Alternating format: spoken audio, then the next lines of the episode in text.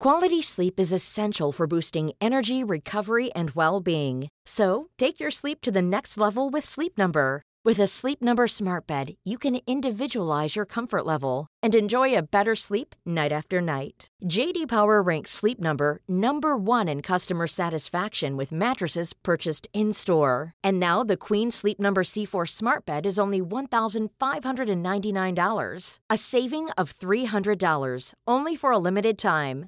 For JD Power 2023 award information, visit jdpower.com/awards. Only at Sleep Number stores or sleepnumber.com.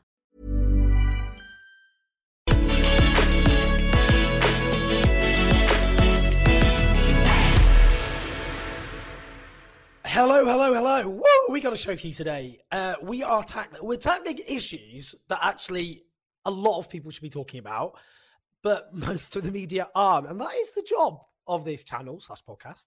It is to talk about things which are not getting the discussion uh, that is, I think, requisite. Now, later on, we're going to be talking to the brilliant author uh, Monisha Rajesh. Now, this is about, I don't know if people have been following this, it's a fascinating example of so called cancel culture, uh, where, I mean, cancel culture normally works like this. Somebody who is extremely privileged goes on a very, very, very loud national tour, TV, radio, videos, broadcast, newspaper articles, features explaining how they've been silenced um, from the biggest megaphone uh, possible in the country. And this is a case of Kate Clanchy, who uh, wrote a lot of overtly racist passages in her books. Uh, a reviewer pointed it out. Kate then denied she'd written them, piled on the reviewer. Uh, when women of colour spoke out, uh, they were then subject to vitriolic abuse, racism, um, and threats of violence. Um, but Kate Clanchy is the one who's been martyred. So it's really important we talk about that because there's lots of themes involved in that, which are very important. But what we're going to be talking about first today is the official British Equalities Watchdog is the Equalities Human Rights uh, Council. And the EHRC has been embroiled in a big, big, uh, multiple scandals now. This comes after they U turned on trans rights and essentially pressured the Scottish government to reverse its position. The Scottish government looking at implementing reforms which many other countries across the world have already implemented for many years without problems.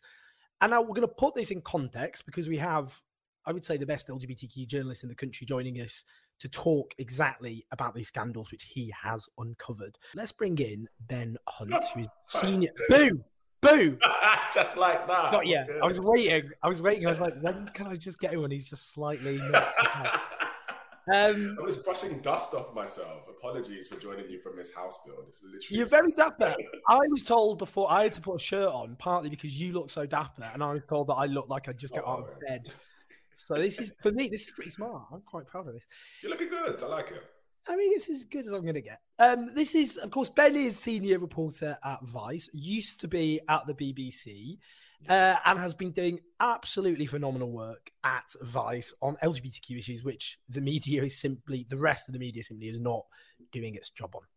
So Ben, I just want to start. Let's just start. Let's just start because yeah. Uh, just a bit of just before I do, just a bit of context for the HRC because it's already before this for those who'd been watching, there'd been controversy. So this was actually reported in the Guardian, uh, and it was about the politicization of the HRC. Five controversial uh, appointments, people appointed by the Conservative government, who I mean, variously, for example, had been giving donations to the Conservative Party, mm. uh, who uh, have written stuff denying uh, talking about how we it's not right to expect the UK to live up to an unrealistic standard where every individual is non-racist, uh, just denouncing the racism charge.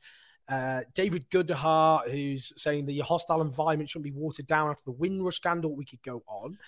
And Ooh. actually, the former chair um, of the HRC says that it's been undermined by pressure to support number 10 agenda. Now, as I've said, they came and intervened on the issue of Scotland introducing reforming the gender recognition process. Just quickly, just sum that up. What what what have they U turned on, and what was the response from LGBTQ organisations? Okay, so the first thing to remember is that so much has happened in such a short space of time. So 2018, I was stood in Downing Street in the garden in the party with like Theresa May and lots of other LGBT organizations and charities and stuff. And we were all talking about this LGBT act this document, this thick, chunky document that was ultimately going to change the lives of LGBT people across the world.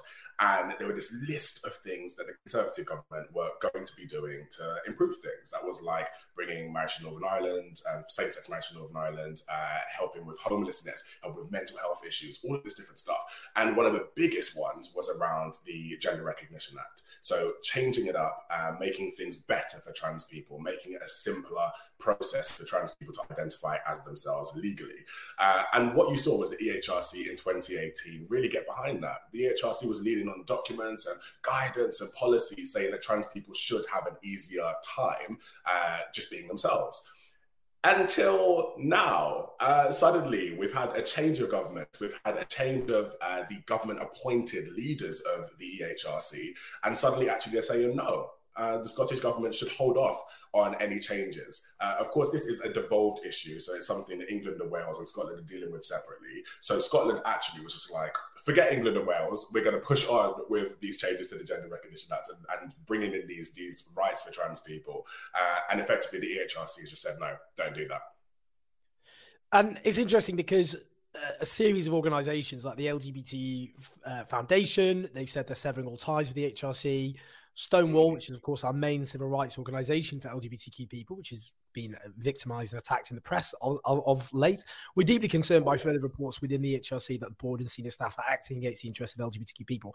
Now, let's bring in your first story. Um, Britain's equalities watchdog met privately with anti trans groups. What's the story there? Okay, so effectively, the first story was finding that leaked emails and documents showing senior leaders at the EHRC have literally worked to erase trans rights. Uh, I don't even know how else to put it. Like they've actively worked on cases that have prevented trans people from living their lives um, and just getting on as as trans individuals. And this story was, uh, as, as I was incredibly proud to have a number of people reach out to me for this one. Uh, I have to give a shout out to Steph's Place, Steph there and Claire, who have done some incredible work digging on freedom of information requests, uh, leaking documents, and uh, a variety of different things came from other sources as well. And it all came together into this one article, this one report, uh, effectively showing that there's some significant bias happening at an organization that's ultimately supposed to be pushing for the progression of rights for minorities. So, what the HRC said, the HRC got in touch with me in mm. uh, in up to just before the show, um, and they've said uh, on this that uh, well, they said the HRC is not anti-trans nor its staff, including its uh, senior leaders. Let me just put the statement up. Um, we, we take pride in our diverse workforce. Um, they said uh, where rights may conflict, our role is to advise on striking the appropriate balance. And they say we operate an open door policy and listen to engage with all stakeholders and staff whose views reflect the whole spectrum of opinion. So they're they're saying, well, we're meeting these groups, but you know, we've got an open door policy. What's interesting about your story though is, for example, they open up a private line of communication. And is that the same open door policy which is applied to mainstream LGBTQ organizations which have existed well, for years? Let's talk about it. Let's talk about it. So we know for a fact uh, that the chair, Baroness Falkner, had had personal private meetings with the leaders of organizations who have been accused of being anti trans. And I think I saw so much on Twitter on the day that this uh, came out on Wednesday saying that, oh, but these organizations aren't anti trans, they're just defending the rights of women.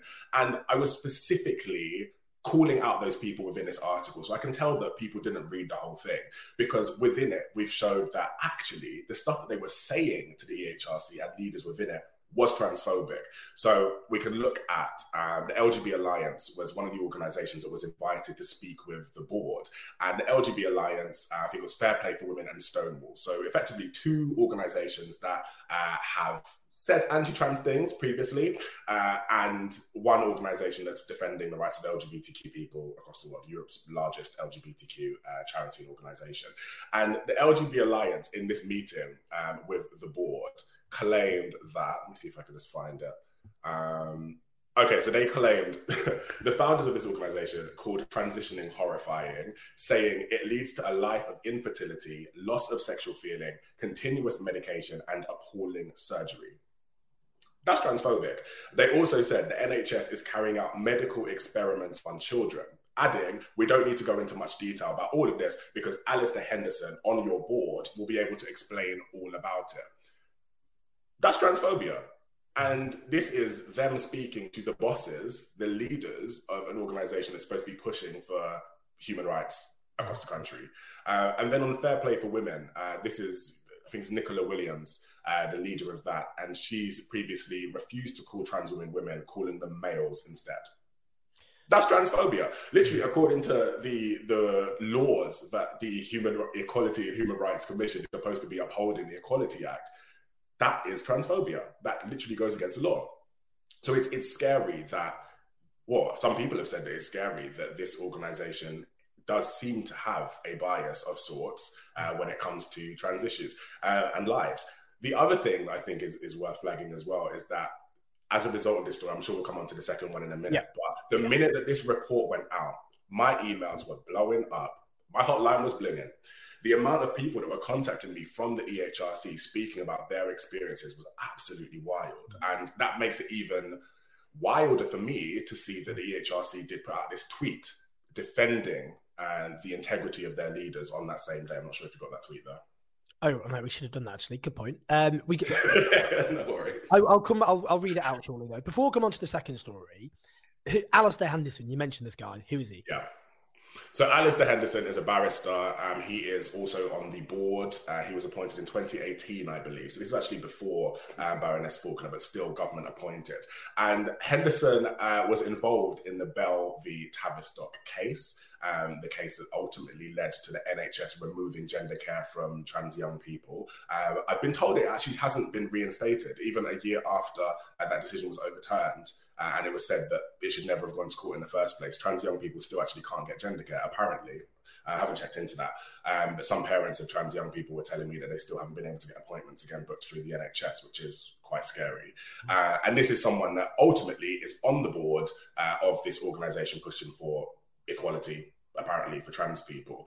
Uh, the second thing that I uncovered within this uh, within this uh, report, which is also from uh, documents from Steph's place, was around Alasdair Henderson. Uh, pushing for the EHRC to intervene in the Maya Forstater case, uh, a case where a woman was, she found that her contract was not renewed at work as a result of what she said was her gender critical beliefs. she effectively called, I think it was, she called trans women men, uh, and as a result of that, or she said that they're not women. Uh, and then it was assistance from the EHRC that potentially could have actually got this case to conclude in favor of people that are gender critical. And it was celebrated by people who are transphobic. Um, so it's, it's these are really interesting times to see that government appointed uh, officials on these organizations seem to hold very interesting positions in regard to trans rights. Very interesting. And I should say, we're going to shortly speak to the brilliant uh, trans activist uh, Katy Montgomerie, also a YouTuber, um, about some of these issues in detail. Let's bring in your second story. Uh, yeah. Wrong one. We've already done that one. This is the one. Staff are quitting Britain's equality watchdog, the EHRC, due to transphobia. So tell me what happened. You said your phone blew up. What are the kind of experiences that people working at the HRC have told you about? My goodness. So I've been speaking to people who have literally been crying on the phone to me about their experiences at the EHRC. These are people who have been pushing for human rights all of their lives. They've wanted to work for organizations that are pushing for the rights of minority groups. And they effectively ended up somewhere where they didn't feel supported to do so. Uh, they said, one person said that there was a complete U turn, a complete switch that occurred when Baroness Falkner came in uh, as chair, was appointed chair uh, by Liz Truss, and an organization, admittedly, that uh, did look into her and did interview her, but she's been appointed nonetheless, whilst potentially holding some uh, gender critical views. It's this story um, was all about people's experiences it was all about staff speaking up. We had three whistleblowers from within the organization who were putting their careers on the line, leaking documents to us, showing us what they've gone through whilst there. We also had, uh, I think it was around eight people who had left the organization. One just left yesterday, um, or on Friday even. Uh, a few had left uh, over the past few weeks, and several more leaving over the next few months. And they've all said exactly the same thing that they'd seen documents that they were working on changed by the board. So they'd finished documents, they'd been working on them for ages, send them up to the board for approval, and they came back completely different. like completely changed. Some said that there's an anti-LGBTQ culture that's been adopted at the EHRC. Some people said that uh, decisions that had been made whilst they were in the EHRC had then been U-turned on, such as the Scottish GRA. Uh, some people said that they had flagged these things to uh, other people within the organisation, other senior people, not necessarily on the board, and then within minutes had had their laptops shut they no access to the laptop anymore and no access to these documents that they were working on. So it's quite wild to then see that there's been silence and tumbleweed from UK media on these reports coming out because I think they're quite significant. Uh, and for me, going into this, I hadn't really heard of the EHRC, to be honest, apart from um, their uh, intervention in labour things. Uh, I hadn't really heard of them. And to suddenly see that this organisation is supposed to be preventing uh, ethnic minorities, preventing uh, trans people, LGBTQ people from discrimination and harassment is actually discriminating and potentially harassing them. Wild. Ben, just quickly, this is odd because I'm coming through my producer's account because uh, our Wi Fi went down. So I'm just going to finish up just quickly as we log back in. No worries. No worries. It's like G, it's like GB News. Just finally, as I as I log back in, just finally, on the issue of media coverage, why has there been such silence on this issue, in your opinion? I mean, when you find that out, please let me know. Please. Uh, so, on the day that the second report came out, uh, I did have a, a, quick message around some of my LGBTQ friends who are a number of different media organizations. And I said, just so you know, like this is happening. Like, no, I'm not pushing you to cover it. I'm not, I'm not expecting coverage, but just so you know that this, this is happening. And all of them came back and said, "Oh my goodness, how how the EHRC, like this organization, is supposed to be uplifting and defending the rights, uh, defending human rights like, across the world. How how is this a thing?" Um, but then it still didn't really lead to anything. There's been coverage from Pink News. There's been coverage from LBC and yourself this is the second thing that I've been asked to be involved in on it. Usually, with a story on this level, like it would be a number of different journalists, uh, a number of editors, even that would reach out to find out more information. They would ask for sources, they would ask for data, like the documents, uh, the freedom of information request stuff, like all of it. And that was already like I've compiled it, ready to send to whoever wanted to see it uh, in order to do their own reports or their own digging. And nothing, literal tumbleweed and it's it's quite surprising to me because this I understand um, where things are at with trans rights in the UK media. I've got a story coming out um, quite soon about it, but it's it's still very sad to see that a story of this level, or even two stories of this level, within one week doesn't even get a comment box from from a politician or a commentator or anything. There's literally just been nothing. Uh, I have to give a shout out again to the SNP. John Nicholson of the SNP uh, added his comment to the second uh, report, so that was on Friday. But apart from him, I've seen a number of Scottish uh, politicians who have spoken up, a number of different MSPs who wanted to put their words into the article and they've tweeted a number of different things about it. But apart from that, I'm like, where's Labour? Whereas the Conservatives, like I haven't seen anything. Uh, and this is literally the organization that's supposed to be uplifting human rights. Ben, I'm back after that technical disaster. hacked into by the gender critical he decided to take my, took my Wi-Fi down. Um, ben, that was fantastic. We're really you're such a busy guy. Your work is absolutely incredible. So we're just lucky that we've got you here to talk about in detail. Do follow Ben on Twitter. You can see his handle if you're watching live. It's at Ben in LDN. That's London. That's where we are. Yeah, uh, but Ben, yeah. that's where we are. Uh, there's more to come on this story, so keep your eyes peeled. Because wait, can I give a shout out as well? Can I give a shout out? Yes. So, because there's more to come, um, journalism is obviously very powerful. We can only do it as a result of people speaking up. I'm incredibly humbled by the fact that people do go through horrific things and then think, I need to tell Ben about this. And that's amazing. But on this story, especially, I'd really ask if you do know someone who's working for the EHRC or you know someone who's left the EHRC, please do encourage them to speak up. If that's you, then please, I encourage you to speak up. Uh, you can contact me on social media at Ben and LDN. You can drop me an email at ben.hunt with an end at. But please do speak up. There is so much more that's happening in the organization, not just uh, reflecting trans lives, but also on ethnic minorities. There's so many stories uh, that I've had in my emails and my DMs about Black individuals um, and the way that EHRC has been dealing with race, uh, but also with disability, um, with sex in general. Like, what what is going on? So yeah, please do speak up. But thank you so much for covering this, Owen, as well. I really, really no, no, it's a huge honor. And as I said, uh, all LGBTQ people and our allies are very lucky to have um, a brilliant investigative journalist like yourself who yeah. is covering stories that should be covered by other news organisations but aren't. But take care, Ben. Have a lovely Sunday. It's thank you. See you later. See you later. Um, before I bring in the brilliant Katy, um, as long as my Wi-Fi doesn't implode, should have nationalised the. This is where we've ended up with. This is what happens. Just saying was it so so much of an ask? Um. So we've got this statement, which I've already partly put up, but where they claim impartiality is a core view, value of the Equality and Human Rights Commission, um, that their independence, and impartiality, non-negotiable, protected in statute.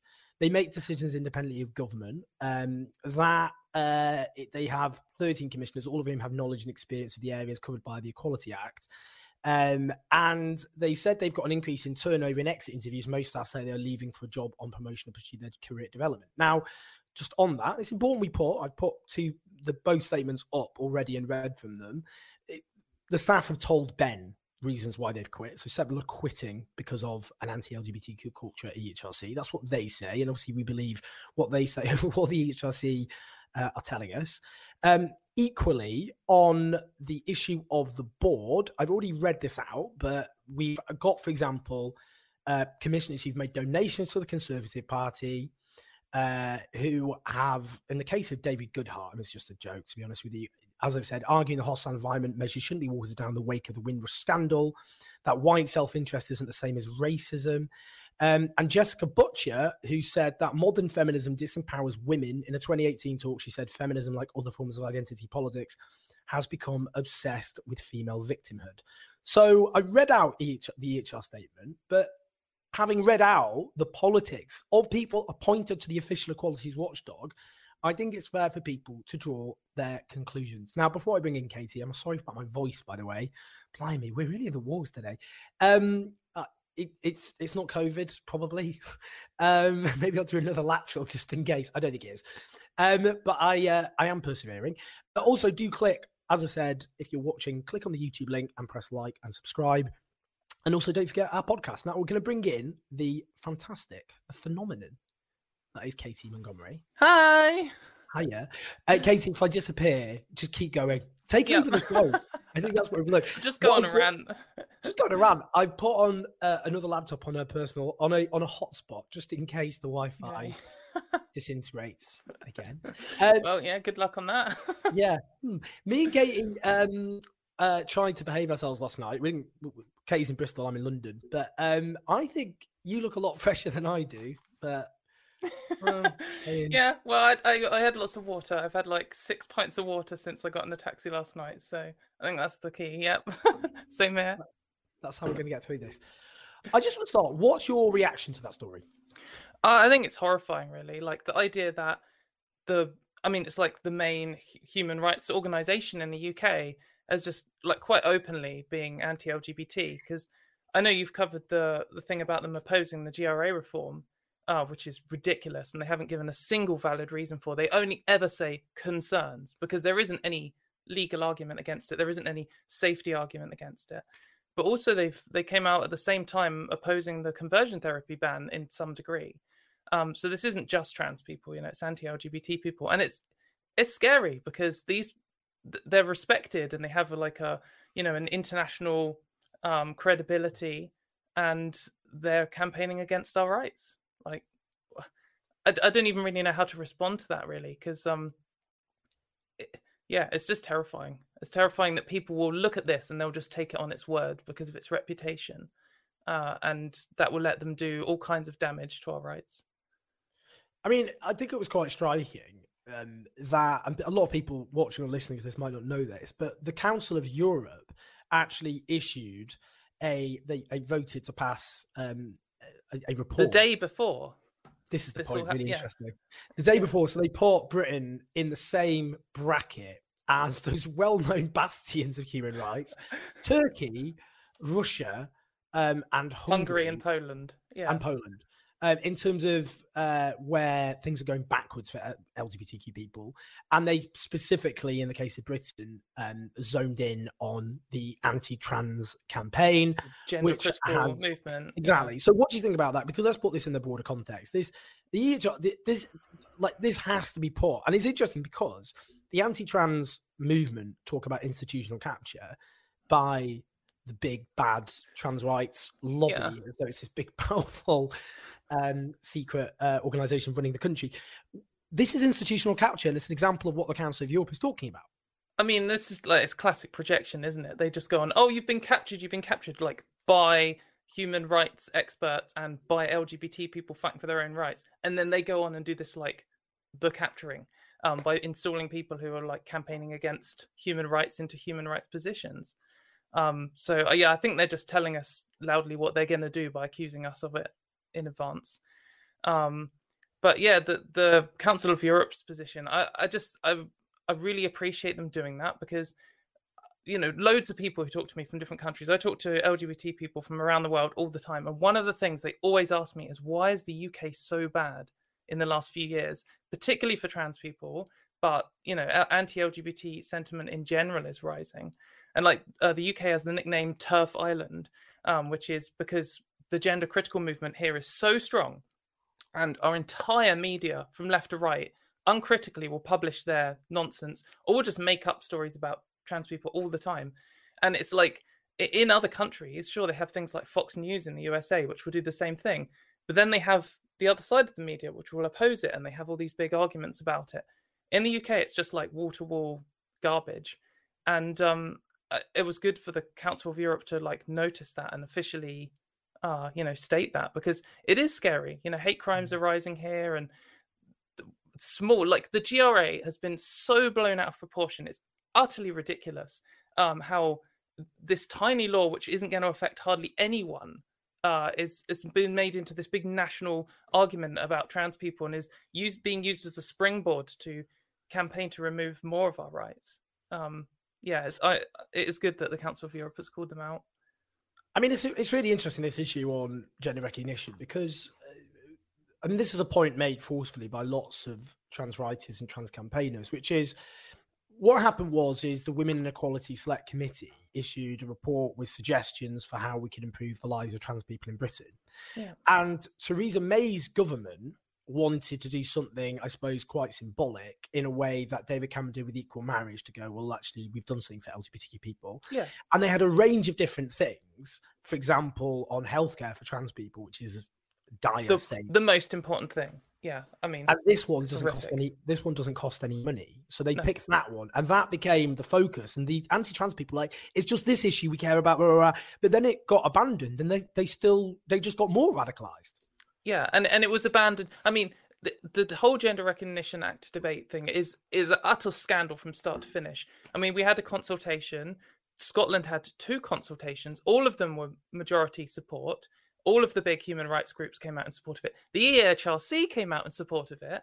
Um, when you look at the arguments, I mean, it's plain that it needs reforming. There's no actual opposition for it. If you ever ask anyone, say, what is your opposition to reforming the Gender Recognition Act? They will say, I'm concerned about men and women's spaces, but it is unrelated to women's spaces. It just isn't, um, you know, the it it doesn't affect women's spaces. It's so infuriating, and that's what the argument is, and that's why when the HR, uh, EHRC wrote their recent thing to the Scottish government, they just said concerns because they don't have a, it will impact this legislation, it will cause this to happen. Um, yeah, it, it and it's so frustrating because the law is so terrible at the moment. Like it, when I tell people how bad it is, they're genuinely in disbelief. Um, you know, I've recently tried to apply for one of these uh, GRCs, which is what you get from this uh, Gender Recognition Act. What it does is it allows you to change your birth certificate. So I want an F on my birth certificate, which will only affect a few things. It affects marriage, death, taxes. Like uh, it's just corner cases. I don't want to have to die and then be buried as a man and all have all of my family and friends have to listen to that and you know in the report and stuff. Um, and and I've had to submit 45 pages, including like descriptions of my genitals and all just horrific stuff. Like some report commenting on my fashion choices. And and so we're just saying, well, can we not have that because it's sexist garbage? It's completely out of date. And then people say, no, we have concerns. Like, well, what are your mm. concerns? We have concerns. What are your concerns? Oh, we're worried about men and women's spaces. There's nothing to do with it. Um, yeah, so I've gone on a bit of a rant there. no, no, it's important. It's important, and, it, and it's interesting yeah. because what we're talking about there uh, has been in place in countries from Uruguay to Ireland without any yeah, problem. There's seven, is... 17 other countries, including Argentina, did over a decade ago. Um, and so we, we can just look. I mean, any sensible government or equalities board, that would be part of their research. They would say, well, there are 17 other countries which already have this law. And and also that's countries that have the law. There's loads of states in the usa there's states in mexico um, where it's a devolved issue in some countries. And we could just look and see what well, what are the problems that have come from gender recognition act reform equivalent laws? Yeah. and what of the what are the benefits? And it's plain to see what the benefits are because it allows trans people to have things like the right marriage certificate and the right death certificate which which is only small in comparison to you know some things because we can already um, change our passports and driving licenses without this, but in some countries you can't. And you can just look and see that that's a benefit. You know, it's just a positive impact. And what the downsides? Well, nothing. If there were downsides, the gender critical movement would be constantly talking about them. They'll be saying in Argentina they refo- re- you know reformed their laws, and now there's been a whole decade of terror of trans people. I don't know, destroying the fundamental structure of the universe or whatever we get accused of doing all the time but there just isn't. So they just don't talk about it. Um, and yeah, it's just ridiculous. There was an interesting piece by Marie Le in the New Statesman in which she said "Feminism." The title was "Feminism has been reduced the transgender debate." She she talks about her experience of as a cis woman who supports trans rights being abused online by yeah, one of just, I mean, what I, have to say of, of, any faction I've ever come across, bear in mind I've been beaten up by Nazis, um, I've never come across such a pathologically obsessed group of people. Oh, about it's mad. And she talks about that. She says, you know, she says about this, the obsessiveness about them. She says, I will happily admit to being on the other side of the argument for them, but though it's an issue close to my heart, I spend a little time thinking about it. I have opinions on a wide range of topics, and this is only one of them. The same applies to everyone I know who thinks the same as me. Even trans friends have confessed, confessed to not thinking about their transness all that much. Yeah. But he said, she says that these, this other side seemingly thinks and writes about little else. Like, like they will literally just talk like every day. If you look on their Twitter feeds, it's the like the world is burning. Yeah, like there is so many injustices in the world, and you know, would a dead would a deadly pandemic stop their obsession? Well, we've had that tested no. to destruction. No. I mean, it's, it's, it is like QAnon. It is. It, it like is. It is. it's like the British QAnon. Um, get people getting obsessed with this idea. Like they, they have all these same conspiracy theories. You know, this idea that there are, um, you know, we're trying to turn children into whatever with you know experimental drugs and all this kind of thing. And there's some mm. trans people working in the top organizations, and they've got their um, billionaire conspiracy theories and all this kind of stuff. You know, built into it. And it, you're right, it's an obsession. Like when you can see this in these accounts because sometimes you come across like you know someone says something racist and you click on their account and there'll be like some football stuff and there'll be some like you know crap jokes from crap comedians or whatever. And if you get if you see someone saying something transphobic you click on it and it's like every single post is transphobic conspiracy theory. No no personality none of their personal life comes out nothing. It's just just anti-trans stuff so um, someone came up with a law. I can't remember who. It was a, a trans writer. I've forgotten who, but she she said that there's this basically when someone posts anti-trans, then that's oh, it. they never they go never, back. Yeah, they never go back. If that that just becomes the damn verse, and that's it. Yeah, and it's definitely true. What the um can't remember the lady's name. You said uh, how feminism in the UK has kind of been absolutely plagued by this debate and well debate um this obsession this like cult like um disease that has, spread in the UK. Um, because there are all these other women's issues going on. You know, there is loads of stuff. The, the government's cut funding for women's services, and we've had this horrific Sarah Everard case, and all of these other things, and no one's talking about them, and you don't get time to talk about them. And when I do post about them, which you know, I I make noise about this stuff all the time. There will still be some transphobe will post underneath. And like recently, there was a thing where the government was considering um, removing access for post-home um, pills for an abortion um, and that's that would be a bad thing if they blocked that.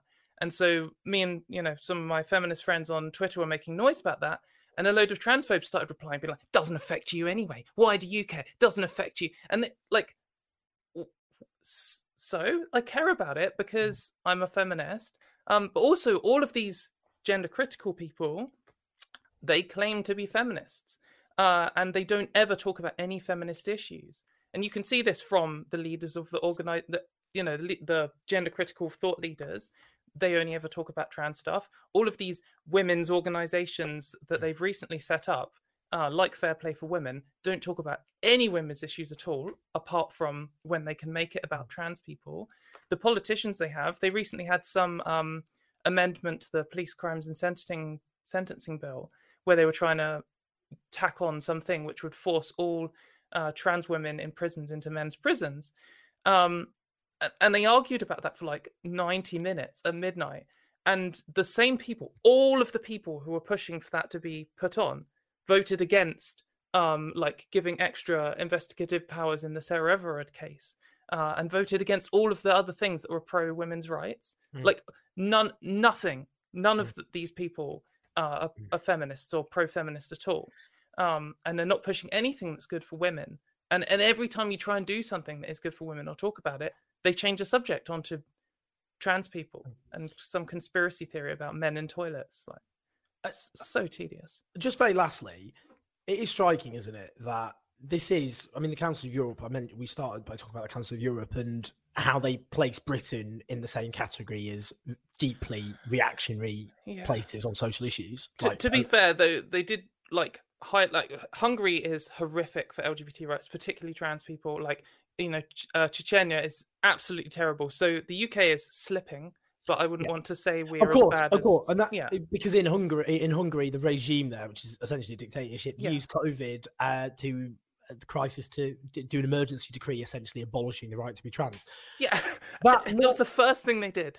first thing they were like, "There's a pandemic. Oh, uh, let's abolish trans people." Um, just lastly though, the, the, the serious point though, that notwithstanding, it's an important caveat you made there.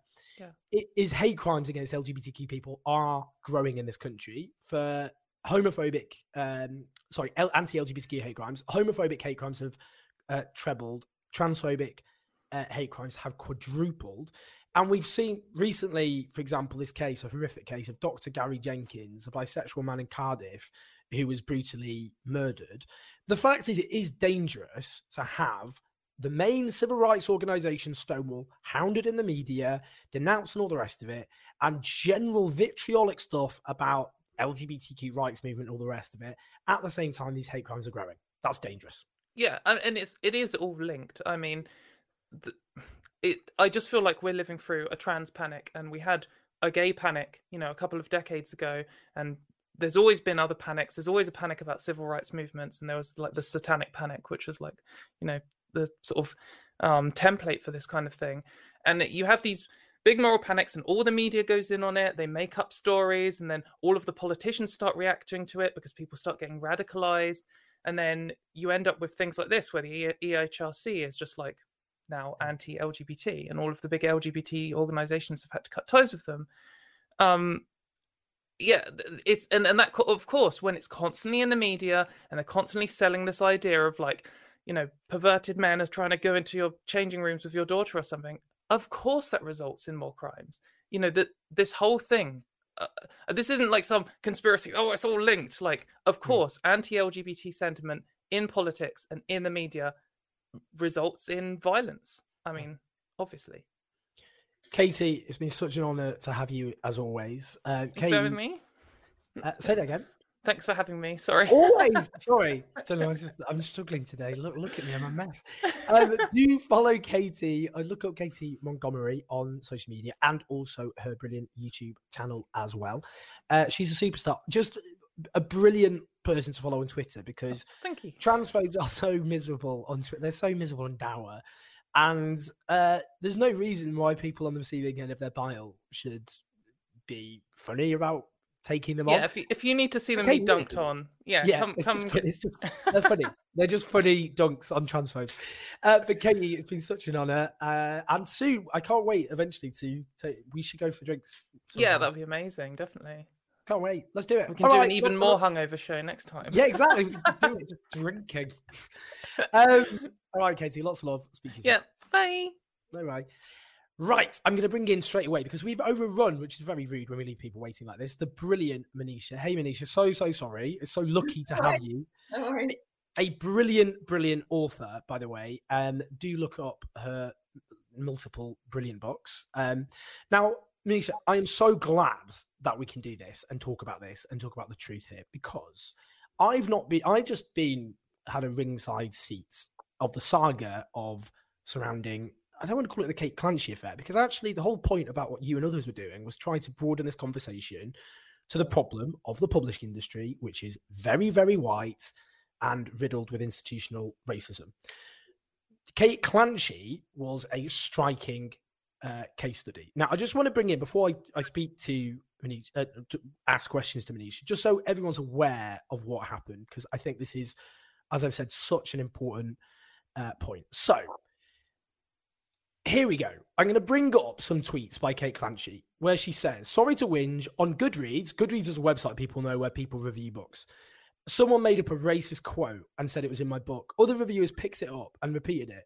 I've flagged the reviews many times, but it does no good. Today I got my first email threat based on it. Is anything I can do?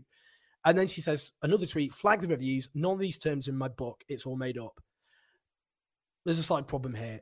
These racist comments, uh, uh, descriptions, and not just racist, classist, and all the rest of it. And we'll talk. I'll, I'll, I'll put these to Monisha. They were in her book. Like, no, she didn't. The reviewer didn't make them up at all. That never happened. And so she piled on. She piled on this reviewer this reviewer then wrote, saying, Over a series of months since I posted this review, the author has threatened to contact my employer and she's orchestrated her followers on Twitter to comment on it, report it, and contact Goodreads, etc. She's accused me of defamation and abuse although now all the comments have gone. The quotes I've given, obviously from the book, and some are available online as PQ, so it's baffling to me why Kate denies all of them. The public accusation from Kate, I've organised a pile-on with friends, is untrue. This was my honest review and was completely unrelated to any other reviews this book has received. Rather, I would hope that Kate and people who read this book without criticism can take some time to reflect on the racism, xenophobia, anti Semitism, fatphobia, transphobia, and classism which run through the book. We are all continuously learning, but we must address our behaviors and be willing to do the work rather than deny them. Lastly, despite the threats, I will not take down my review. I feel and, and I felt and feel it was important to speak up for the young people that I believe this book lets down. This is incredible. So, a reviewer highlighted actual passages from her book Kate Clanchy piled on the reviewer, said they were made up, and yet Kate Clanchy is the victim. Just tell us a bit more about this because I literally cannot believe it. Say hello to a new era of mental health care. Cerebral is here to help you achieve your mental wellness goals with professional therapy and medication management support. 100% online. You'll experience the all new Cerebral Way, an innovative approach to mental wellness designed around you. You'll get a personalized treatment plan from a therapist, prescriber, or both in a safe and judgment free space. Your cerebral therapist or prescriber will outline a customized plan with clear milestones along the way so you can get to feeling your best. With Cerebral, you're not alone in your mental health journey. We're here to empower you to live a fulfilling life. So take that first step towards a brighter future and sign up today at cerebral.com slash podcast and use code ACasts to get 15% off your first month. Offer only valid on monthly plans. Other exclusions may apply. Offer ends July 31st, 2024. See site for details. Quality sleep is essential for boosting energy, recovery, and well being. So take your sleep to the next level with Sleep Number. With a Sleep Number smart bed, you can individualize your comfort level and enjoy a better sleep night after night. JD Power ranks Sleep Number number 1 in customer satisfaction with mattresses purchased in-store. And now the Queen Sleep Number C4 smart bed is only $1,599, a saving of $300 only for a limited time. For JD Power 2023 award information, visit jdpower.com/awards. Only at Sleep Number stores or sleepnumber.com. Do you know what, Owen? Just hearing you say it back like that and just telling me again what happened, um, I can't help but laugh about it because it is so absolutely ludicrous. And I never imagined that it would play out the way that it did because it was so stark. It was so clear from the very beginning to anyone who had seen what had happened, what had taken place. From the very word go, the first person to call Kate Clanchy's writing racist was Kate Clanchy. She saw the words, she took them as racist, and she called them out as racist. She did, not us. She did. And then when she was challenged on it, when I think I, I don't even know who it was, I saw uh, somebody else on social media replied with big screenshots from her book saying, "But aren't these all in your book?" She then replied and said, "Well, you need to read them all in context." And so, four days after this happened, this was around the 31st of July, on the 4th of August, I checked my old tweets. I then saw this and I downloaded the book. I didn't have any intention of commenting on something that I was not informed about. I downloaded the book. I spent the entire morning reading it from start to finish. And I was absolutely horrified by the second page that this had gone through an agent, that it had gone through an editor, that it had gone through proofreaders, that it went through publishers, that it went through judges at the Orwell Prize. And not one person had called out what was written in the book. And so I then began to have a discussion with Professor Sunny Singh and Chimène Suleyman, who had also seen this conversation taking place. Now, in that four day space, numerous people had commented. Many, many people had highlighted segments on racism. They'd highlighted segments where autism children are referred to as jarring company, where she talks about leaving two of them to do a task because she knows that they will do it undisturbed until she comes back. And she writes, This is fun. There were comments about children with Mongolian ferocity. There was enormous amount of sexualization of children. And that's where I then stepped in because I found it incredible that she had said you need to read these quotes in context. And when I did read them in context, they were actually worse. Mm-hmm. Um, there is one comment about a child having a fine Ashkenazi nose. Now, a number of people actually said, Well, I have a fine Ashkenazi nose and I'm proud of it. But that wasn't what she was saying. She was disputing that a child called David Marks was Jewish. She challenged him on it and she said she was baffled that he said he had no Jewish heritage, despite having black hair and a fine Ashkenazi nose. And the child said, I'm not Jewish, but she insisted that he must be because of his physical features. And that to me was incredibly problematic. And so I began to discuss this as a trio. And we went back and forth, highlighting bits of the book that we found quite troubling.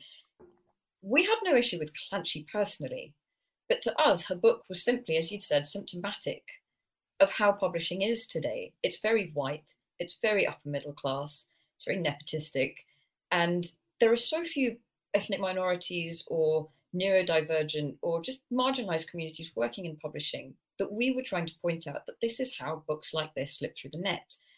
And we talked about it, we commented on it. And then, of course, the articles just started to appear about how she'd been piled on, how she'd been abused. We were called harassers, abusers, a lynch mob. Um, and it just spiraled from there. And it was shocking. It was absolutely shocking to see because we were only three of a huge swathe of people who were commenting on the book. There was a, a child author who's autistic who had found segments of the book and put them up saying that he was sickened by them and felt so ill that he had to step away from social media and his mom had to take over his account because he had so much abuse. Hmm. Um, he wasn't mentioned anywhere. It was just three women of color who were hauled up and called the hmm. abusers. Um, something else that the press had completely ignored is the fact that hundreds and hundreds of teachers, head teachers, governors, and other educationists have signed an open letter to Picador highlighting their concerns about safeguarding around the book, which is a legality when you're writing about children. And that just went completely ignored. Mm-hmm. Everything in every article that was written was about her being cancelled and piled on and abused by us. And we were named.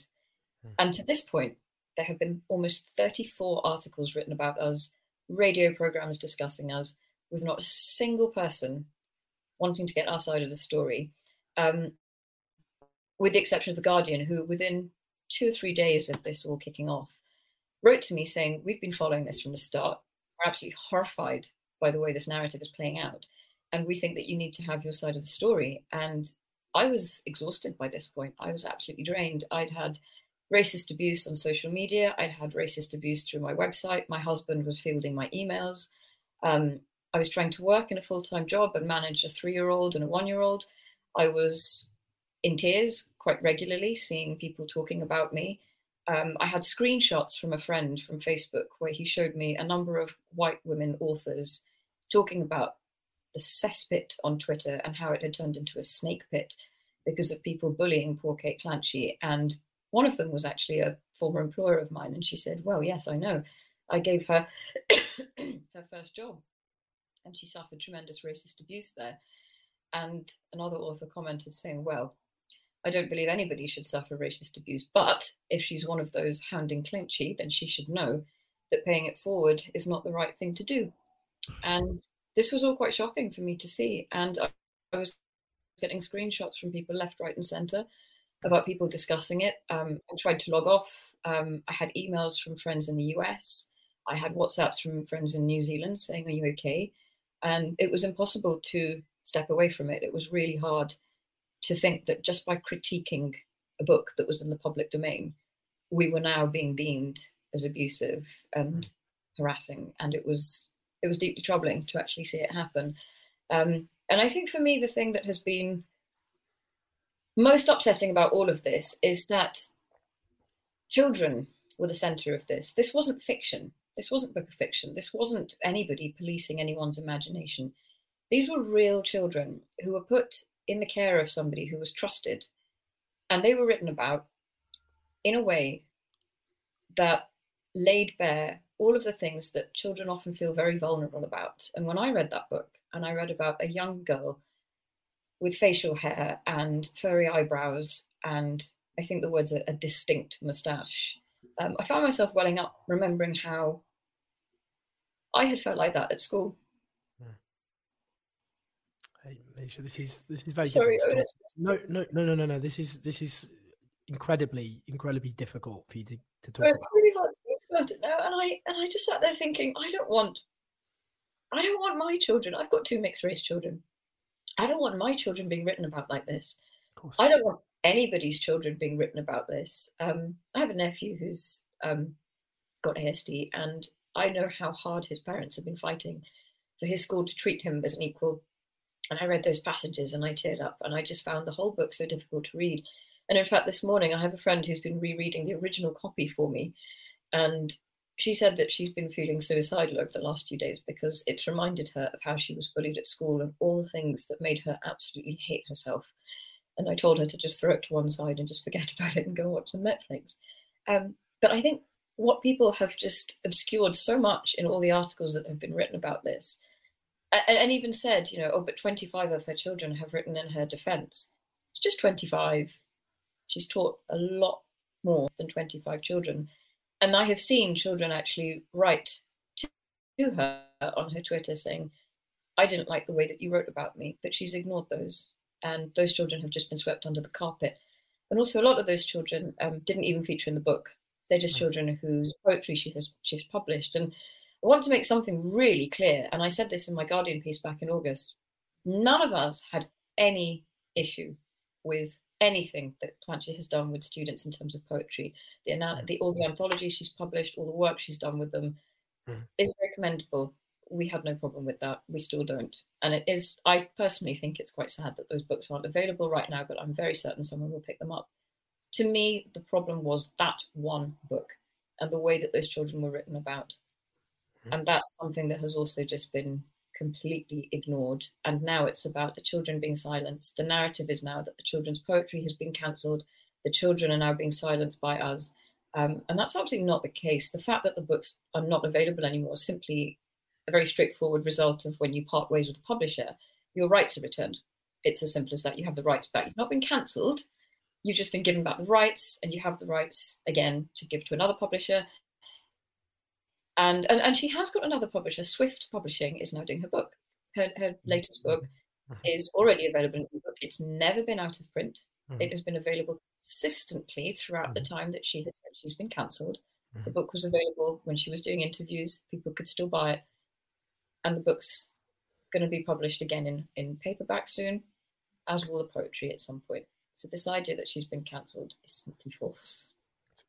I should say, by the way, Monisha, I'm really in awe of your courage because this isn't easy to talk about at all. You've gone through a, a really grim experience, and it is shocking. It's, it's the gaslighting and all the rest of it.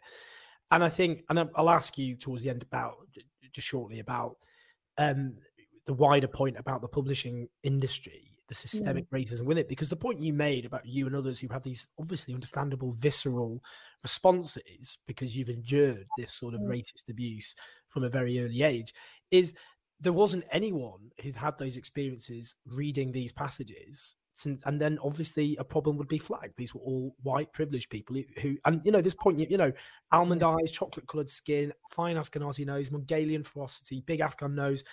Like the, and, and the point you made is the first person who publicly in a sense other than reviewer said these were racist were kate clanchy herself. So just on that the, the fact that defenders of her book refuse to acknowledge anything wrong, Mm. even when presented with screenshots and quotes, and then how fast the media closed ranks and protected her. We've got here, for example, the Times, Kate Clanchy, We Teachers Are Tough, but being cancelled pushed me to the edge, abandoned by her publisher. The author reveals the agony of seeing a Twitter storm destroy her career, as you said. This I've been silenced tour, it's a classic genre. It's uh, it's where someone says, I've been silenced, I've been cancelled on the BBC, uh, as they say that on the BBC, in on t- on radio interviews, in, inter- in repeated interviews in the press, features, comment pieces, all coming to her rescue as she says, "I'm being silenced." I mean, that's the point, isn't it? I mean, what that, that what does that Yeah. say about the media closing ranks and about how the defenders just don't, even though Kate Clanchy herself was originally shocked that anyone would suggest these things could be written by her because they were so awful. I Mhm. mean, that's what's so ludicrous.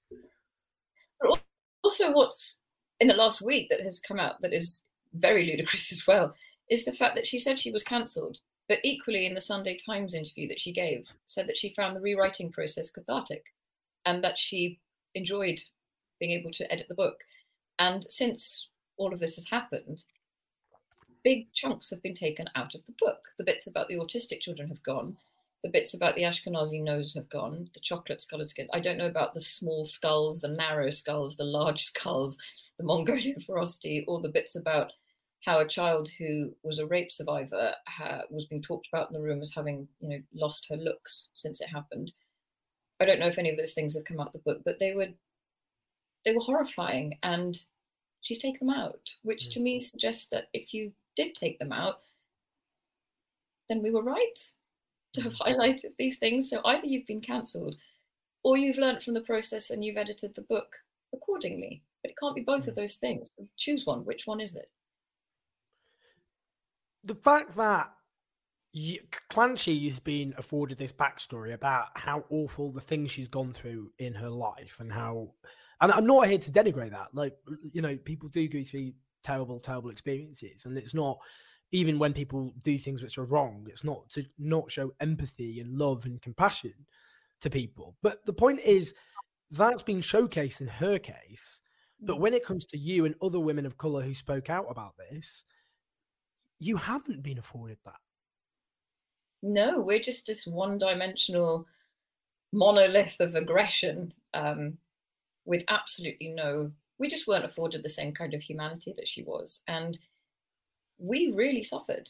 Um, and I can't speak for, I, I- won't speak for them because it's not fair, but I suffered enormously in August. I was ill for a couple of weeks. Um, it's the closest I've come to thinking about self harming in almost five years. Um, I had to go to my GP and talk about it. I've started therapy again um, because it's very hard to see your name being dragged through the dirt by somebody um, who is profiting off the back of that.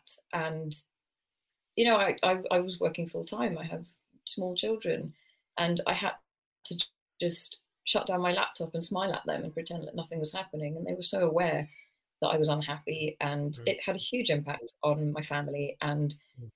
my extended family as well, who were hearing from other people. I, I kept it from them. I always keep these things from them. I don't want to upset them, but then other people tell them. And my mum called up and said, I've just been on the phone to someone who interviewed me, a friend of yours, and she said that she's really proud of you for what you're going through. What on earth is happening? My heart just sank and I thought, oh God, I don't want to have to talk to you about this and upset you. Um, but it was so far reaching and it's distracting more than anything you know, we don't enjoy doing this. And I think this is what people don't understand. We hate, we hate, viscerally hate seeing racism, hearing racism, and then having to call it out and talk about it. It's so physically draining. And I want to spend time with my kids. I want to be doing colouring with them and doing jigsaws and talking to my husband and making dinner. I, you know, Shemaine wants to be working on her book. She's got a fantastic book that's coming out soon. Um, Professor Singh wants to be working with her students and traveling to Brazil to visit her family. She doesn't want to be doing these things um, any more than you know you want to be talking about homophobia, explaining it to people and telling them why you're a human being on their level and ought not to be written about in this way. And that's all it is for us. It's just we're not a big group of wokerati or you know abusers or a lynch mob. All people are saying is, please stop writing about us this way. Stop writing about us like this Stop writing about our children like this. Don't look at our communities in this way and use our communities as a way to challenge you know, your own bigotries. Because that's what the book was. It was essentially she was trying to use these children as a vehicle to challenge her own prejudices. Mm-hmm. And to me, that's not okay. You that's not what children are for. Children are not there to teach you how to get over your own bigotry, especially not ethnic minority refugee children. Um, and one of the, the biggest things that has come out of this for me is the fact that they you know a lot of people have said you know that the children's agency is being ignored the children have a right to say that they support their teacher and of course they do they absolutely do um, and the, the student who wrote saying i'm i'm the student with the almond eyes and she described me beautifully she then does say in the next paragraph i wouldn't dare to talk about other students on their behalf and that's been obscured as well um, but also when you're a child your dynamic, the power dynamic between a teacher and a child is so different from that dynamic when you then think back to it 25 years later. And I, when I was reading that book, started to think of so many white middle class teachers I had in Yorkshire in the 80s. Mm-hmm. And I started to remember things they'd said to me as a child, um, singling me out, calling my parents up to tell them that I was aggressive, um, I was a liar. Um, and I started to see them for what they were. And it's taken me 25 years to do that. And I am in no way disparaging what those children have said. And some of them may well say in 25 years' time that they still stand by everything that she said, and that's fine. But it's a very relevant point that people do take a while to process when something has happened to you. And when you ask someone at the time whether or not they feel good about it, they might tell you that they do. Maybe it could be out of fear, it could be out of any reason, a loyalty, um, but also specifically ethnic minority children. In, in Asia specifically, and I know this from being from an Indian household, teachers are revered. Teachers are placed next to God. Academia is next to godliness. And you are made to respect your teachers in the way that you respect your parents and your elders. So to ever go against that or to see them in any other light is very unusual when you're young. Just finally, the point about the publishing industry. This is a point all of you were trying to raise mm. attention towards. The fact is, I mean, look, I work in the British media as well, and if you look at the demographics of the national media according to the government's own statistics, and I think this links very much to the points you're making about the media closing ranks, because mm. what the statistics show about the national media is that it it's only medicine um, is less socially exclusive uh, sorry, more socially exclusive than than the media in terms of parental backgrounds. Um, repeated studies have shown that people of color are woefully underrepresented within the media, particularly in position, you know, when you go higher up, but reporters and so on as well. Um, and that's also in the publishing industry. So anyone who's there's quite quite a funny video going around recently of uh, uh, a guy's working class writer saying um, if you want to, uh, if his advice to working class writers, he sort of face solemnly, and he goes, "Oh, I saw it. Yes. Yeah, he hurrah. says, "Hurrah!" He says, "Everyone says hurrah. Just go with it. Don't get angry or defensive. Soon you'll find yourself saying it." But he was just making. I mean, it is a very, very posh no, it's industry. True. It's, true. it's really true. But I think, so, um, yeah, go on. So, sorry, some, someone asked me the other day. One one of my best friends from school actually said, "Would you do this again?" And I did have to sort of pause for thought. Um, but actually, I would because I have so many DMs on Twitter and emails through my website from young people working in the publishing industry, people at Picador, people at Bloomsbury, people at Penguin, people at Random House writing to me saying, Thank you for what the three of you did. I can't say anything publicly because I'm really scared about losing my job. And I feel really grateful to be here. But it really helped seeing you three do what you did because now I feel a little bit more bold to be able to say something in the future. We're too scared because we're bullied by authors or editors or anyone within publishing. And I still haven't even responded to all of the ones that are backed up since August. And it was heartening in one sense, but also really deeply depressing that people are feeling like that. But I spoke out because I feel like I've reached a point in my career where it's not going to suffer if I say what I do. I have a really strong agent behind me. My editor at Bloomsbury is a lovely person who fully backed everything that happened. Bloomsbury have been really solid behind all of this. And I don't feel like my career mm. could be impacted by this, but mm. I know that younger people would. And five years ago, I wouldn't have said anything. I'd have been far too frightened to say anything about this at all. But I feel now that because I have this position and I've got this privilege and this platform, that I have to use it in the right way. And while obviously I wouldn't have it play out the way that it did, um, I'm not going to stop doing this. I'm not going to stop calling this out because I don't want other people to have to go through this again. And I don't want children to be written about like this again. Um, I also don't want any of the next generation to be having these discussions um, and being distracted from their work because all of this is distraction. And I don't. I want people in ten or fifteen years' time to just be doing their work and getting on with things and not being sidetracked by these conversations where essentially all you're doing is trying to say, "I'm as human as you. Please talk about me and write about me and treat me that way." I have to say, Monisha, just just to to finish up. I, am really in awe, as I've said, of your of your courage, of your determination. You and the others you mentioned have gone through a huge amount. You did nothing wrong, nothing wrong. Um, it's it's shocking how the media and uh, elites in particular have closed ranks around her rather than supporting voices like yourself. And it is one of these incidents, or, or kind of I don't know what to describe it. Um, sagas where history will look back and go, "Wow, you know, this was just shows how this is." You know, you know, you know, when we look back at thirty years it varies incidents and sagas that happen, and it's very revealing about dynamic power dynamics at the time and how far things had to go. And this just shows, you know, this just shows the huge problems of systemic racism within the media, within the publishing industry about who is treated as the victim, um, who is martyred as a consequence, who is vilified.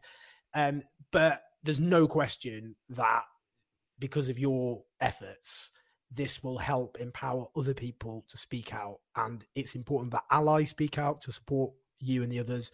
Um, but this will have a big impact. I and, and I think you should be so proud of that. So it's such an honor to be able to talk to you about about the truth of what happened thank you, thank you, genuinely thank you for letting one of us actually have our say. And I, I, I really do feel like that something huge is lifted off me to be able to talk to someone who's not out to stitch me up or to to uh, convey something other than what happened. So yeah, thank you very much for that. It's good just to just to speak about the truth, and that's what we try to do today. So lots of love, Monisha. Take thank care. You. You. Take care. Bye bye. Thank you so much. Bye. Um, so brilliant to have Monisha there to talk about actually what really happened. And again, look, the media in this country has they're, they're a brilliant journalist. They do brilliant work exposing injustice, uh, you know, speaking truth to power. But there's a systemic problem within the media industry as well as the publishing industry. Uh, this should have been a clear cut case in terms of what actually happened. Uh, Kate Clanchy wasn't the victim in this. And it's so important that whilst the voices that need to be elevated, as in this case, are people of color who are speaking about their lived experiences, uh, that others speak out and be allies, amplify their voices. That's the only way we're going to get change. So the media have failed woefully, as you might expect in these particular cases, uh, generally. But I'm glad we've happened to give a platform and a megaphone to explain what really happened and the wider significance. Now we're going to end with something a bit light-hearted. We've just thrown it into the so we've not not had time to edit it in properly, but just to cheer us all up. It's been a long week. I don't know how you felt. Let's have a little look at this this comedy. This is a great comedy skit. Just brace yourself. I think the actor playing the minister is a bit hammy. I just think it's a bit over the top. I think maybe if she toned it down, it'd be more realistic. It's just heavy handed satire. Let's have a look. Have you spoken to the Prime Minister recently in the last 24 hours? Why? Why are you asking me that question? I'd like to know. Um, uh, on we've we've communicated. This I'm not. I'm really confused. Is that a difficult question? I'm just asking if you've spoken to the Prime Minister in the last 24 hours. We have communicated. Okay. What has he communicated to you? Well, that's, that's I'm not going to uh, tell you the extent of my communications with the Prime Minister. I mean, I've answered your question. We have communicated. What is your next question? What's his mood? I'd say his mood was um, very, very uh, positive, extremely positive. I mean, onwards is one of his favourite expressions. I think he's very positive. Has he changed? Changed what? His attitude. To what? To the way he runs the government. We're told that he sent out messages saying that. I remember the quote him saying in the Commons, I've got it. I get this about things that have been done wrong. And the implication was that he was going to do business slightly differently. Indeed, he sent a letter to backbench MPs saying there's going to be more interaction. So, my question is a pretty fundamental one, which is the impression we're supposed to take now that Boris Johnson admits that things should have been done differently, and I think that's his words, and I'm not trying to change any meanings around that. The implication of that is somehow a different Boris Johnson is emerging. Is he exactly the same in your book? So, your question was actually very open ended and non specific. But what I would say is that the Prime Minister, when he appeared before the 22 committee last week, promised change. And I think uh, I think anybody who picks up a newspaper or reads a newspaper, uh, sees a television news bulletin, can see that a huge amount of change is underway at present, particularly in Number 10. MPs want.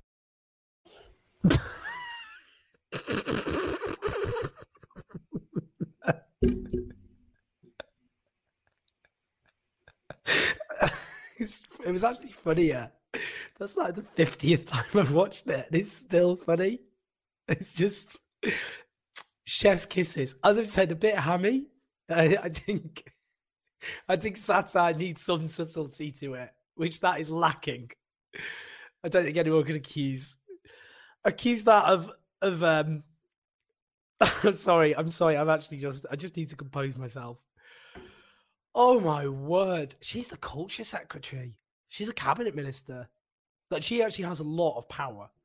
I mean, including over the BBC. She's in charge of the that whole sector. Culture, media, and sport. Oh, I just don't even I've been on TV a lot with Nadine Dorries. I actually get on well with her personally. But I'm often too nice for my good, despite the way I'm sometimes portrayed. I just, I mean, just every interview, they keep sending her out. I don't, I mean, if they focus grouped it, is it, maybe it's going down well. Maybe I'm completely out of touch. Maybe there are people out there who, who watch that and think, Do you know what? I thought Boris Johnson was a lying snake who has systematically broken the law whilst we were forced to abide by the laws that he was in charge of drawing up and enforcing and communicating. We couldn't hold hands with our dying relatives. We watched them buried on Zoom.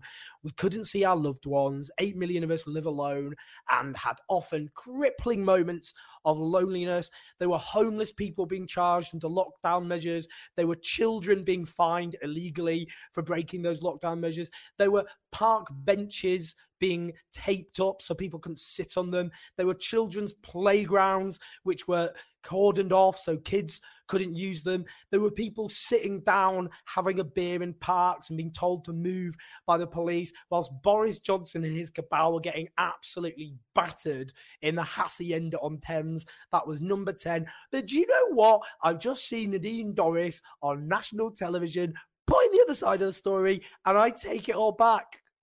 He's they've done nothing wrong. Why won't the media leave them alone? I just don't. I mean, just the times we live in, because we've gone through so much over the last few years, and I think we've become slightly numb. Like, do you remember with Donald Trump? At first, the idea of Donald Trump was president was like, uh, just like we've entered some sort of completely unhinged universe. Uh, you know, and, and the first times he started tweeting, just you know, you just were like, I literally cannot believe this happened. They just washed over you, just washed over you because it became so normalized. And I think sometimes that's the danger with this particular administration, this parody, this parody. I mean, just this surreal farce, which is technically called Her Majesty's government, is you just it just occasionally you just forget how ludicrous things are. It was Lewis Goodall, the BBC, who tried to put it all in context, which was, you know, there's no just thinking about what's actually happening at the moment, where you've got the the the, the director of uh, policy at Number Ten resigning because supposedly, you know, Mirza, uh, resigning because Boris Johnson used cases of child sex abuse, Jimmy Savile, to score political points falsely, as it turned out, um, against Keir Starmer. I say supposedly because Munira Mirza has worked for Boris Johnson for 14 years. And the idea she suddenly, all of a sudden, went, Oh, do you know what? I thought Boris Johnson was this top, totally other level guy. I just, it's so out of character that he would just lie uh, for political gain. So I, I, that's enough for me. I'm out of here.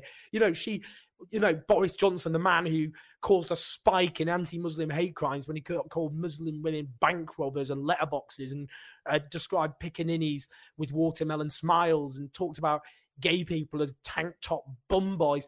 Oh, I cannot believe he has behaved like this. I'm out. But you know, his staff all resigning, his former chief advisor literally on a obsessive mission to destroy him. The guy who actually put him there as prime minister all by the while, while he's being investigated by the police, supposedly, because the Metropolitan Police decided not to do anything for several weeks before all of a sudden, at the exact moment where they completely jeopardized and gutted a report into the multiple parties that took place, um, all of a sudden. But nonetheless, he is being investigated by the police and there is an official inquiry going on. I mean, it's just so ludicrous.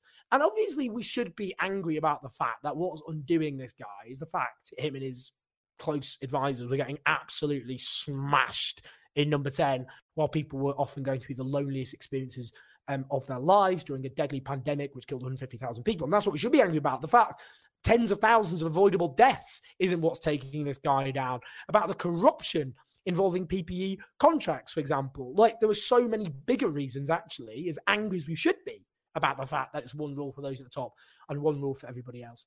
But honestly, it, it, it, just it it it's so, just so many details which makes it hard to compute.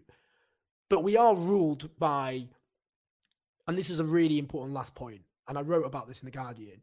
It's really important however ludicrous this all is i'm watching that interview it's just i mean you gotta laugh. Um otherwise uh is that he shouldn't be seen as an aberration you know, because that's what's going to happen now. All these people he put in there, all these people, Theresa May, because Theresa May, oh, Theresa May got up and she, yes, Queen, when she said Boris Johnson Um, you know, either he didn't understand the rules uh, or didn't think the rules applied to him. And everyone's like, wow, what a burn from Theresa May. Theresa May, also a lying politician who uh, lied uh, about migrants to build her political career, including once claiming that a uh, a, a, a um, uh, a my, an illegal immigrant couldn't be deported because he had a cat. Not true. Uh, that's how she became prime minister by that kind of uh, vitriolic rhetoric about often completely voiceless people. And then she made Boris Johnson foreign secretary. She made him Britain's face to the world. She helped build up his political career. And now she's like, oh, God, Boris Johnson, look how terrible he is. Oh, I never saw that one coming. All these people, these pundits, these MPs who made him prime minister, knowing he's a liar, knowing he's completely unfit, you know, for, for, for office, that you wouldn't trust him to, you know, certainly would not trust him to look after my cats. Uh, you know, just just a, a, a, completely on his own terms, ludicrously unfit person for any form of office whatsoever, who's always fallen upwards. Someone sacked twice, for lying. And now all of a sudden they're like, oh my word, Boris Johnson, he's so terrible. Who could have ever seen that coming? And, you know, going back to 2019, there was a choice. And whatever people think about Jeremy Corbyn and the disagreements or whatever, and he did get things wrong, written about things he got wrong. But honestly, look at what you have inflicted. Look at what you, you, all these people trying to wash their hands, they made this happen. And this guy sums up the British establishment. He sums up a British establishment that lies and cheats and thinks rules apply to other people. This is a, a, the same British establishment which had politicians milking the expenses system as they pontificated about benefit cheats who need to be locked up. And they, because they thought state money, you see, they thought they deserved it. Oh, we're politicians, we're not being paid enough, so we'll just take some extra. And, you know, some of them went to prison, not very many. Most of them got some embarrassing headlines and then carried on with their political careers. You know, it's the same with tax avoidance. 23 times more likely, I think, was it 12, 12 or anyway, a lot, many more times likely to be prosecuted for benefit fraud than tax fraud, even though tax fraud causes a much bigger loss of money to the state than benefit fraud. You know, about because again, it's this idea that the state exists to crack down on people who are powerless rather than the powerful who don't think the rules apply to them. The same, you know, in America, they locked up quite a lot of bankers. Not so here. Those bankers who plunged the country into calamity, very few consequences. Many of them record, you know, huge bonuses, making more money than ever. Nothing has happened to them. This is a, you know, the Metropolitan Police. There we go again. You know, they think they can get away with anything because they have. We did a whole show on it last week. Cressida Dick, who oversaw the operation in which John Charles Menezes was shot repeatedly in the head, innocent man, where the police lied about him over and over again, like they lied about Ian Tomlinson, who died after being battened by a police officer at a G20 demonstration. And then the police just fed a load of lies saying, oh, we tried, he died, he had a heart attack and we tried to save him, but protesters pelted him, pelted us with bricks and sticks to stop us. Lies. These are powerful people you know, it's to say again, you know, they the war on drugs, politicians take drugs, and they've all admitted to it. No consequences for them. Poor black kids, life changing convictions. You know, what Boris Johnson has done isn't actually that exceptional. It's completely consistent with how the British establishment operate in this country. This is how they operate. They just don't think rules apply to them. They think they apply to the little guys. They think the state should crack down hard on the misdemeanors of the poor. But they think that the establishment should just stuff its pockets full of public money willy nilly, because of course, whether it be benefit, whether it be the expenses scandal or whether it be the banks were bailed out by public money with nothing expected in return after causing ruin from which we are still suffering the consequences of to this very day. So when Boris Johnson designed those rules, looked down the barrel of a camera, told the public solemnly to abide by those rules for the good of the nation, whilst actually in practice going, well, I'm not going to abide by them. You're joking. On my birthday, I'm going to go and get pissed. Um, well, they all partied.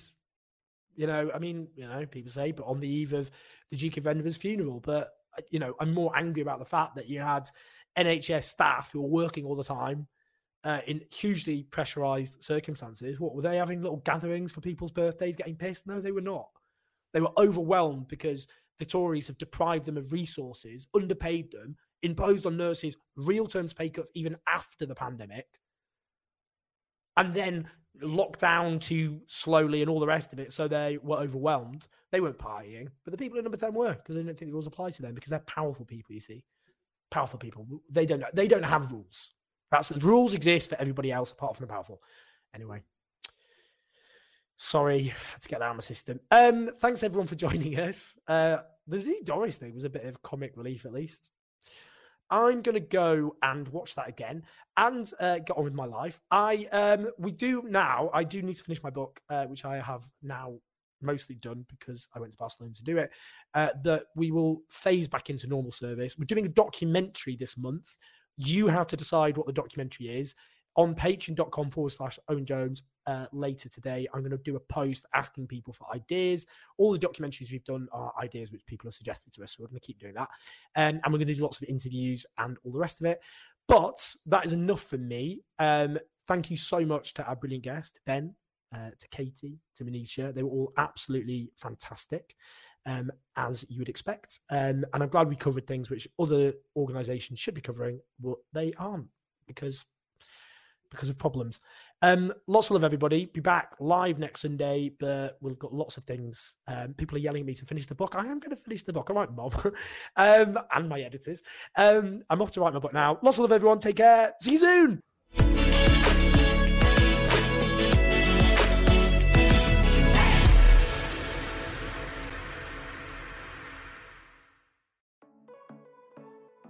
Thanks for listening, everyone. I hope you found that informative, educational, uh, interesting, and I certainly did. Uh, do support us on Patreon to keep the show on the road, uh, forward slash Owen Jones 84. Leave us some stars, that'd be nice. Spread the word. And I look forward to speaking to you soon.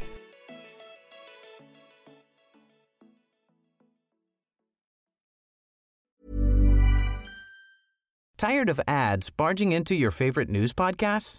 Good news. Ad-free listening is available on Amazon Music for all the music plus top podcasts included with your Prime membership. Stay up to date on everything newsworthy by downloading the Amazon Music app for free or go to amazon.com slash news ad free. That's amazon.com slash news ad free to catch up on the latest episodes without the ads.